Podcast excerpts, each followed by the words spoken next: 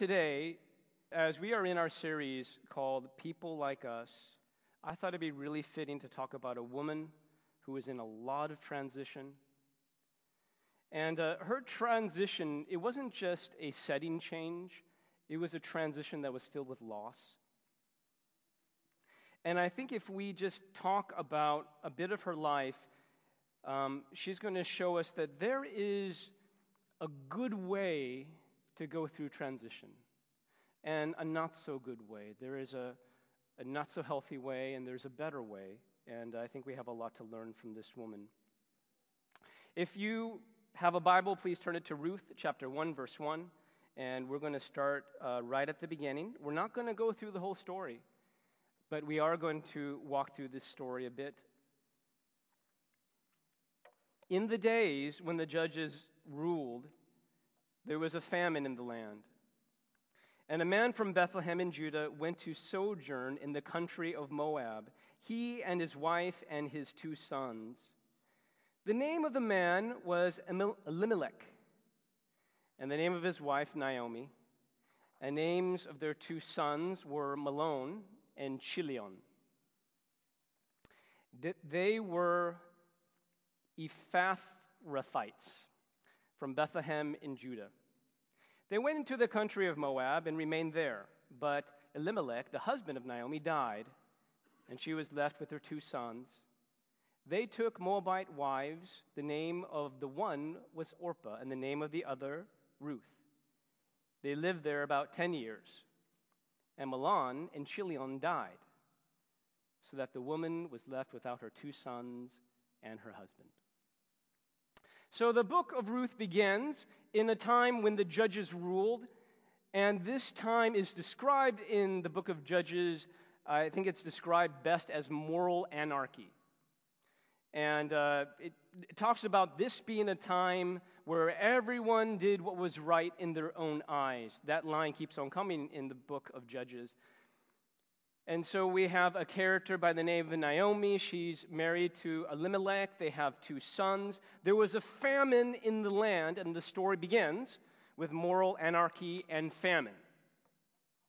Where is the story going? Now, this Jewish family leaves Israel and goes to a nearby country by the name of Moab. Now, the original uh, audience who would hear this story, they know a thing or two about Moab, and a good Jew would be like, oh, that's not a good place, right? That's not good.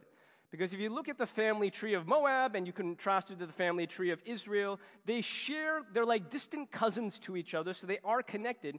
But if you look at the connection and the roots and you trace it down and you trace it down, what you see is an incestual relationship, Ugh, right?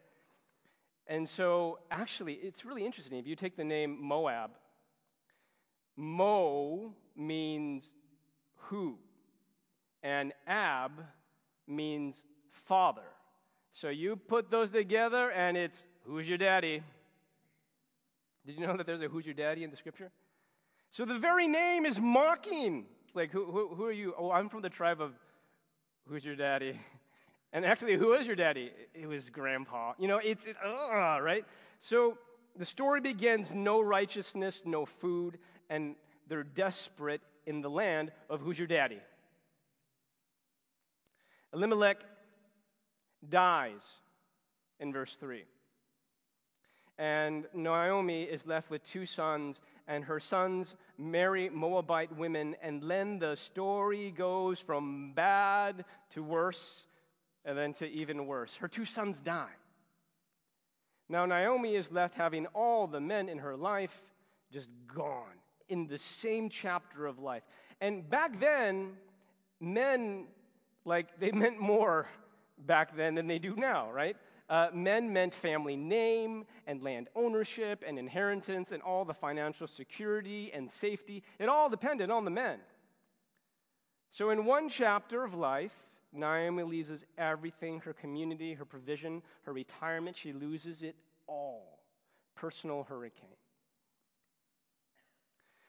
Now, if you're reading the text and you're listening very closely, there is a whisper in the text. Actually, if you really listen closely and you're a good Jew who listened to it originally, it's actually more of a shout.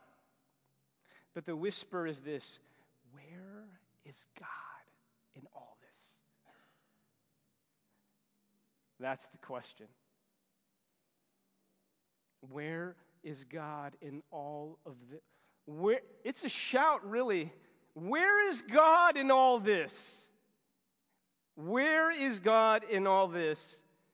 Now, I was telling you, like, like, good. If you're like the original hearer, it's, it's shouting at you. And why is that? Because it wasn't just felt, but if you look at the names in the story, there's a lot of symbolism here. So we're going to look at the names. The, the name meant much more than a name, it meant something to the story. Now, Bethlehem was house of bread. Let me hear you guys say house of bread. Now, get this one. This one's my favorite. Elimelech I had trouble with that word. Elimelech is my God is king. Let me hear you guys say, My God is king. Okay, let me hear you say my, my God is king. Okay, now keep that in mind. The husband's name is My God is King. Naomi means pleasant. Mahlon means weak. Chilion means frail. All right, now check this out. I didn't make up these names, but that's what they mean, right? You are an original Hebrew audience. You, are, you know what the names mean. And this is, this, now hear the story from their eyes. In the days, I'm going from verse 1, in the days when the judge ruled, there was a famine in the land. And a man of the house of bread in Judah went to sojourn in the country of, who's your daddy? He and his wife and his two sons. Verse 2, the name of the man, the name of the man was, My God is King. And the name of his wife was pleasant. And the names of the two sons were weak and frail. They went into the country of who's your daddy and remained there. Now, check this out, verse 3. But my God is king, or actually, my God is king. The husband of Naomi died, and she was left with her two sons. Those two, those took Moabite, Moabite wives, and both weak and frail died, so that the woman was left without her two sons and her husband. Now, now do you hear it? Do you hear the where is, because when my God is king dies and all you got are weak and frail and they die too, you are here. Where is God? Where, where is he? Where is he? This message uh, is developed from a book written by Paul Miller, and the book is called A Loving Life. And Paul Miller talks about this experience that believers have, and it's a gap between hope and reality. When I graduated from college, I was wondering, what should I do with my life? And of course, when you, um, when you graduate, it's new horizons. You're hopeful, right? So I, at the time, had a charismatic mentor and he was very good with giving me prophetic words and um, and I was, you know, I, I, I loved receiving them. So one time I was on the phone and he had like a prophetic word for me. And keep in mind, uh, I just graduated, the horizon is really bright. And he says to me, Your destiny, you should go and ask your mom. Because when you were in the womb, God told something about the person that you were to become. I was like, really? He's like, go, go ask your mom. I'm like, oh, right. This is cool. And so I was really excited. And so I went home and I had dinner with mom. I'm like, to ask her, going to ask her. And then we went for this walk. And in the middle of this walk, I'm walking with my mom. I'm like, mom, I was just wondering, like, you know, you know, I'm looking for work and stuff. I was wondering when I was in the womb, did God ever tell you something about my destiny, like who I was going to become? Like, like, a, like a vision or like a dream? And my mom goes, mm, No. I, oh, not, maybe not vision, dream, but, but like, maybe like a word of scripture, like you're reading scripture and all of a sudden there was someone and it just resonated with you and you just felt like maybe that was from God. You get like a word from, no. How about like a hope or like a feeling? Did you ever want something from this child? You know, she goes, No. Oh, oh, Enzu, no. I thought you were going to be a girl. And I was sitting there like, I thought it was going to be a girl. I, okay, I guess I couldn't get that part right either, you know? Now, I got to say, I was really crushed.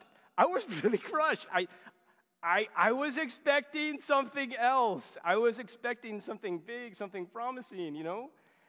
Uh, I just felt like, I guess God doesn't have much of a dream for me or much of a reality for me. Have you ever been in this place where there's a gap between hope and reality? You ever been there? Now, Paul Miller, in his book, he uh, has this chart where he sort of demonstrates what's going on. And so I want to try to demonstrate that for you. Okay, um, so here, here we go. Here's the chart. And uh, a lot of times in our lives, um, at the brink of something new, where there's new horizons, uh, we can't help but have hope. And sometimes, maybe a lot of those times, it's a God given hope. It's a dream that you have. And you, it just happens like the moment that you get married, right? You, have high hopes for what the marriage can become. Or the moment that you take a pregnancy test and it's positive, or the moment you go to school, or you get in that school, or the moment you get a new job, or you get into a new relationship. Hope. There's hope, and there's promise, and there's life for what can become right? And normally we dream big, we have these hopes. Now, Paul Miller talks about oftentimes in life, something happens, and we'll call that reality.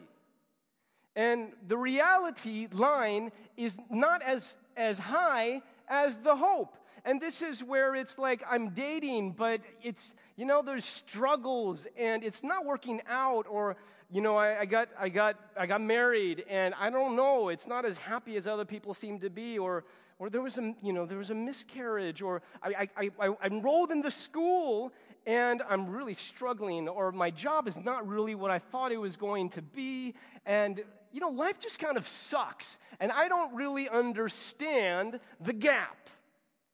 Now, I'm just wondering how many of you have been there? And I'm just wondering how many of you are there right now? In the beginning, there was high hopes. Maybe there's a word from God. And then you just, you, what, what's going on? Anyone there? Now, there's, when this happens to people of faith, there are three common responses. All right? Here is the first one. The first one, okay, this one is the reality line. I'm going to write reality, but I realize people in the back cannot see that at all. Can you guys see that? Okay, that says reality. Okay, and this is hope right here. Now, this is what a lot of people try to do. They go, they try to lift this line and they try to pretend that it's not here on the bottom. And you call that, you call that, um, you call that denial. And, and people in denial, they will say, you know, it's not that bad. But if you're brutally honest, you're like, actually, it is pretty bad. But, but you, you say, it's not that bad, God is good. It's not that bad. God, you kind of dismiss it. You, uh, it's not that bad. God's good. Now, the, the second response is, is uh, we're going to call that determine, okay? Determine. And this is where people say, well, okay, right, it's not where it is, but if I work harder, like really, really, really work at it, and really just drive it, then I can get this line to go up here. And so I'm going to determine a new reality right? And you get a lot of people, like maybe parents are like that, and so you, are just totally in your kid's business, you're trying to control everything, and normally the parent doesn't go that way, right? It doesn't really work like that, and so it's not a really good thing. But what we don't realize is that we have limitations. We actually can't determine a new reality, but we want to, and so we're trying and we're trying and we're trying, and so a lot of people go and try to do the determine route. And then here's another way that people respond, which is despair I know maybe a thing or two about that, where you just go, reality is here, and I'm going to just adjust my hopes to this new line right here, and life just sucks. Now, here's Naomi, and I think she has a thing or two to teach us about this. You know, Naomi keeps it real. Naomi keeps it. You know what she does? She goes back home. Get this. And people are like, hey, isn't that Naomi? You know what she does? She goes, no, it's not. My new name is Mara. Don't you be calling me pleasant. Call me bitter. That's what she says. But then you know what she also says? She says, I went away full, but the Lord has brought me back empty. Ah, I think that's very interesting. So Naomi does not, she does not stay in denial. She's like, look, my life is, my, my, my reality is really low. And, and, and, and here I am, okay? But, and I'm not going to call it something it's not. My life is really hard. But at the same time, she doesn't try to pretend that she can determine her own fate and that she can control everything and by her own power she can make things better. Does she despair? Well, I don't know, kind of. But at the same time, she has faith. Now, what do I mean by that? Well, if you look in the next part, she says, The Lord, I went away empty. I went away full, but the Lord has brought me back. She has not given up hope in the sovereign, infinite hand and authority of God. She holds on to that. Now, she does make some mistakes in her thinking. She does actually say that she believes that God's against her. God is not against her, God is not against you. If you look in the story, you will know God is not against Naomi, God is for Naomi. But one thing Naomi does is she keeps it real and she holds on to faith. Let me just ask you when was the last time you had this gap in your life between hope and reality? Where the hope was high, but the reality was low. You know what this gap is called? I'll tell you what this gap is called. This gap is called is the desert with one S or two? I can't think up here. One. I got it right. It's in the desert. You know, God does some of his best work in the desert. You guys remember Israel? Moses led them out of slavery to the promised land, and then they spent 40 years in the desert, 40 years in the wilderness. What am I doing here?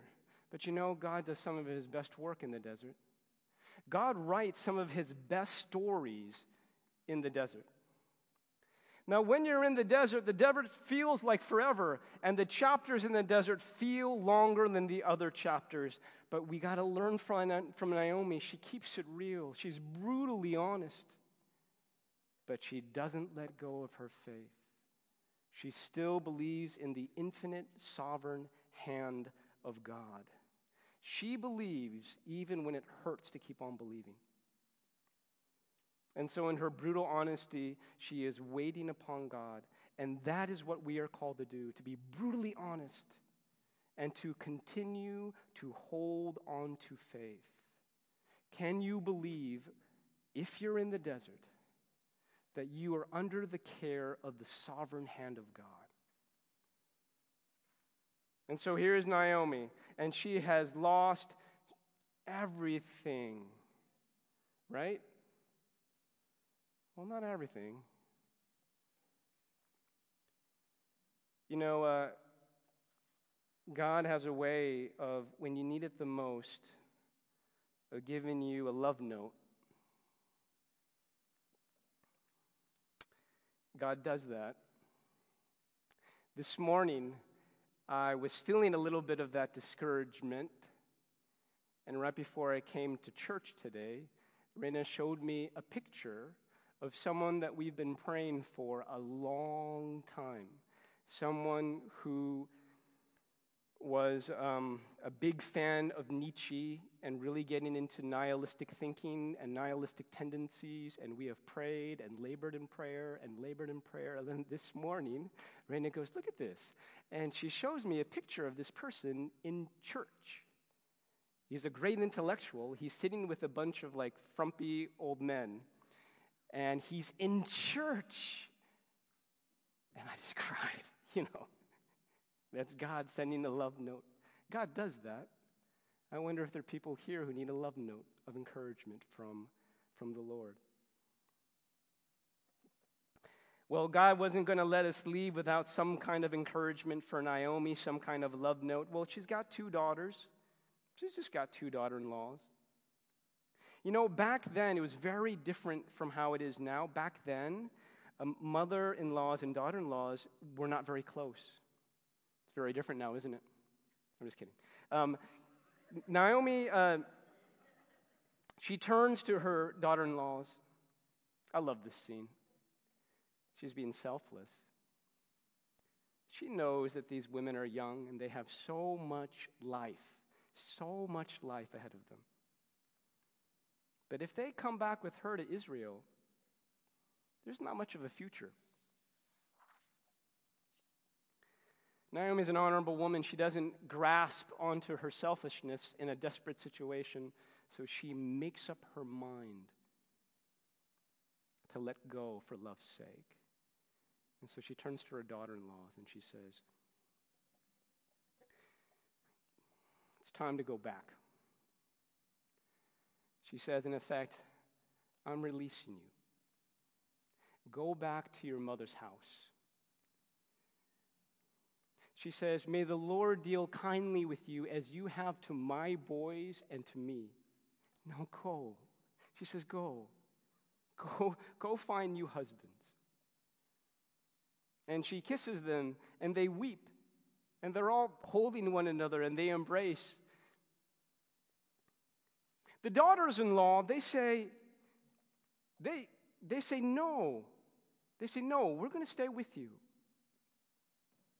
Now, I was told this by my, my mother that when someone offers you an extravagant gift, I don't know if you've ever experienced this, but if, have you ever gone and had a relative with a red envelope. And uh, there's all sorts of goodies in that red envelope. And, and so, like a red envelope with a $500. And one time I remember my mom teaching me what to do when that, that situation happens. If that happens and they give you this extravagant gift, you are supposed to say what? You're supposed to say no. Actually, let's act this out. Someone do this to me. No, I'm kidding. Um, you're supposed to say no. And then if, if they, they continue, well, well, here's the thing. I know this kid and a relative gave him $500, and the kid took it and started to do like a little happy dance, you know? And, uh, and then my mom said, Stop dancing, you know? Um, but you're supposed to say no. And then if they offer again, what do you say? Maybe. No, you say no. And if they offer again, you say, Okay, I'll take it, right?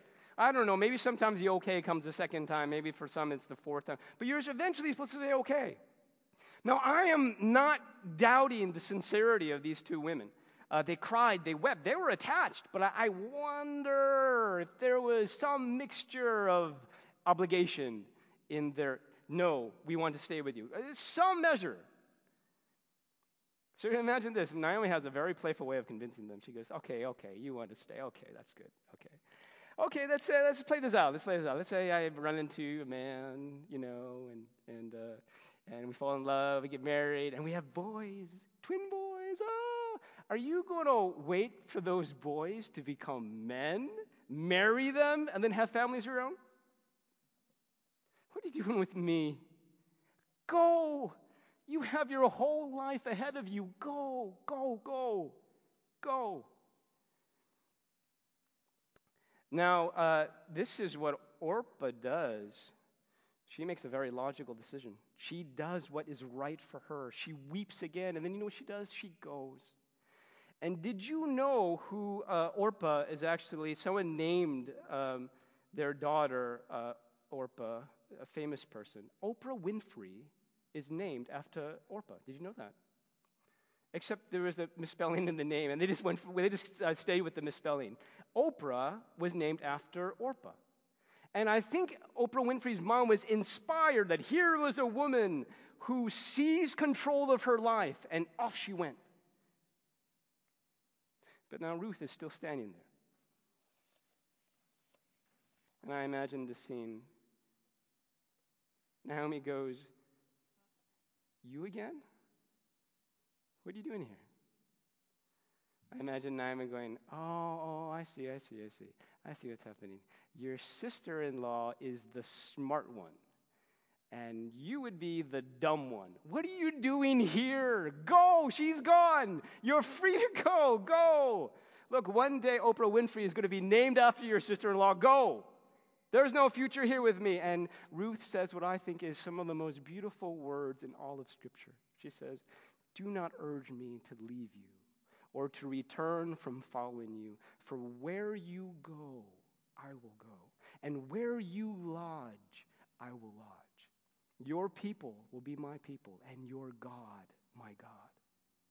Where you die, I will die, and there I will be buried. May the Lord do so to me and more also, if anything but death parts me from you. Now, these are beautiful words. I'm not going to try to take away the beauty by explaining it too much. But let me try to just point out some, a few of the beautiful points. Do you guys ever struggle with knowing what to say when a good friend is going through pain and loss? Anyone ever like bumble with your words? You're not really quite sure what to say. I feel like I'm the king of saying the wrong thing. I could tell you some of the things that I've said. There's people in the audience who could tell you some of the things that I've said, and I'm not proud of any one of them. And a person who knows this about me is my wife, and I really cherish my wife, and she, she's always a constant help to me. And so one day, you know, she's a professional counselor, so she's doing her thing and she's learning her craft. And she got this book, and it's called What People Are Grieving, What People Who Are Grieving Would Like to Know, Like You to Know. She's reading this book. She thinks it's a great book. She's very subtle. She says, Andrew, take this and read it. very subtle. I'm like, oh, why? You know. Last month, I was telling you I was feeling pretty discouraged about some staff transition, and we had a good friend of ours text us, just a simple text. And when Rana read it, it really touched her heart. And she shared it with me. She's like, read this. And the text read this very simple, very short. We're here for you guys. And we're going to ride this out together. We're here for you. We're going to ride this out together. Raina was like, Andrew, that's what you should say. Learn from her. there are people in our community today, and you're in transition, and there is loss in the transition. And what we need to hear from those around us is I'll be here for you, and we're going to ride this out together. That's what we need. Maybe you're here and you need to hear those words from people around you. Maybe you're here and you have a good friend who's going through a transition. Maybe those should be your words. I'm here with you. We're going to ride this out together. And when it's said with a sincere heart, that's what we need to hear. That's what I needed to hear. You know, I think there's a second reason why Ruth's poem is so beautiful. I'm going to close with this. Ruth had a future, Naomi had none. Ruth, in saying these words, was giving Naomi her own future. She was saying, I will trade my future of health and hope and family for your future of isolation and emptiness. These words are beautiful because it's a foreshadowing of someone else who will pretty much do the same thing.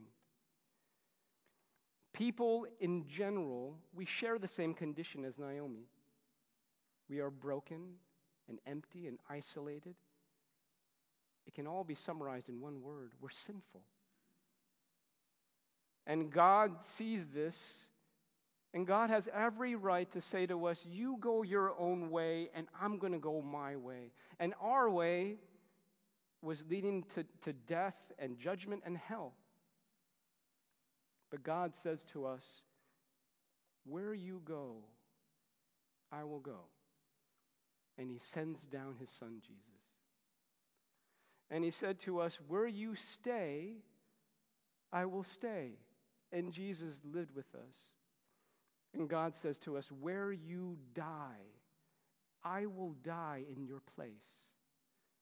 And Jesus died on the cross to trade our brokenness and sin for his hope, future, and resurrection. Maybe you're in the desert. Maybe you're waiting on God.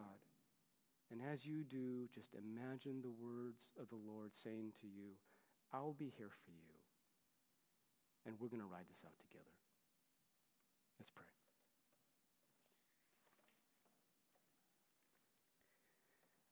Father, I give you thanks that at every transition of our lives, at every transition in this world, at every transition in our church, we have one who will never leave us. We have one who has said to us through the cross, Where you go, I will go. Where you stay, I will stay. And where you die, I have died in your place. We thank you so much for Jesus. Thank you for saying to us that we will ride this out together. And in you we trust.